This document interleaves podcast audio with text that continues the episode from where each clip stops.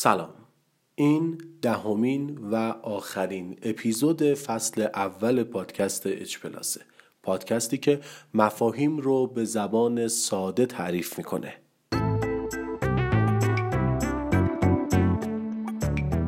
در این اپیزود ما رفتیم سراغ یک واژه‌ای که شاید بتونیم ادعا کنیم این واژه یکی از منفورترین واژه ها در علوم سیاسیه واژه فاشیسم. این واژه اساسا یعنی چی؟ از کجا اومده؟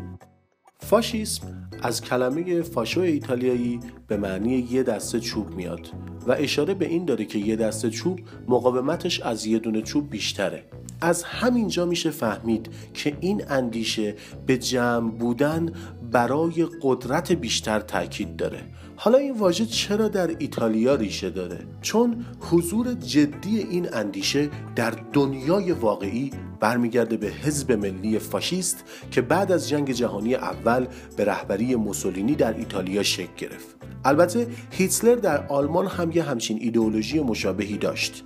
این واژه یه مفهوم گنگه و اختلاف نظر در تعریفش وجود داره و معمولا از نفیه هایی که می‌کنه شناخته میشه. مثلا نفی لیبرالیسم و سوسیالیسم و دموکراسی و اینا و هدف اونم ایجاد یک دولت مقتدر ملیگراست. و چند تا اصلم در مورد فاشیسم هست که بیشتر اندیشمندا روش اتفاق نظر دارن.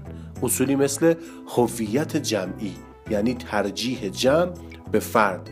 مثلا در ایتالیا تاکید بر ملیگرایی بود و در آلمان تاکید بر نژاد آریایی. در این اندیشه خشونت مشروعیت داره و یه عنصر کلیدیه امری طبیعیه. اصلا مثبت به نظر می‌رسه و جنگ یک امر مطلوبه. نتیجه این باورم این شد که یکی از خونبارترین جنگ ها در طول تاریخ یعنی جنگ جهانی دوم رقم خورد. از ویژگی های دیگر فاشیسم تمامیت خواهیه. یعنی دولت اجازه فعالیت به هیچ مخالفی رو نمیده. به همین علت هم بودش که خیلی از این کشورهای فاشیستی تک حزبی بودن.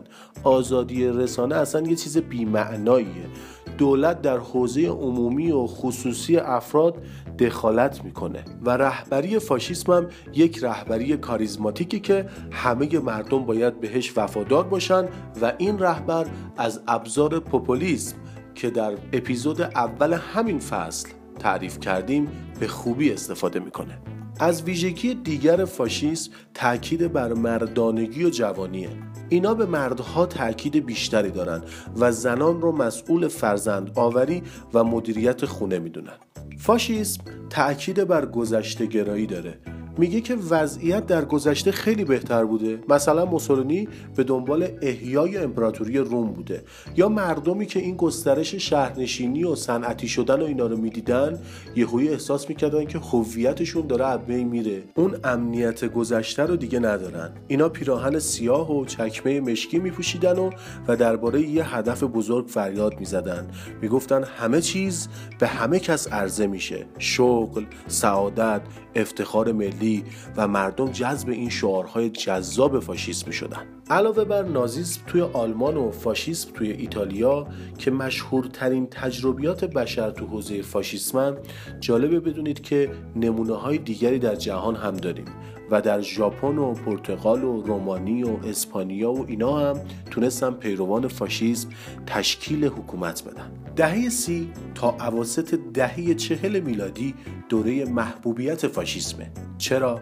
چون بحران اقتصادی شده بود چون امنیت سنتی در جهت حرکت به سمت مدرنیزاسیون از بین رفته بود و مردم دوست داشتن به یه قدرت بزرگی به یه شخصیت کاریزمایی تکیه بزنن و اون قدرت بزرگ بیاد مشکلاتشون رو حل کنه.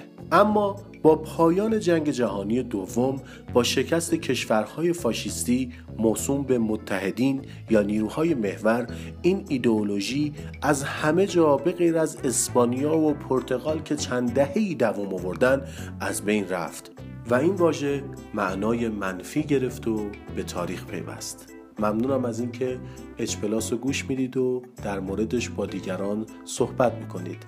فصل اول ما به اتمام رسید. این فصل رو من به همراه شهرزاد صفترپور براتون درست کردیم. یه استراحت کوتاهی می‌کنیم و فصل دوم و سریع پر انرژی براتون شروع می‌کنیم. امیدواریم ما شما دانش معاشرت خوبی با هم داشته باشیم.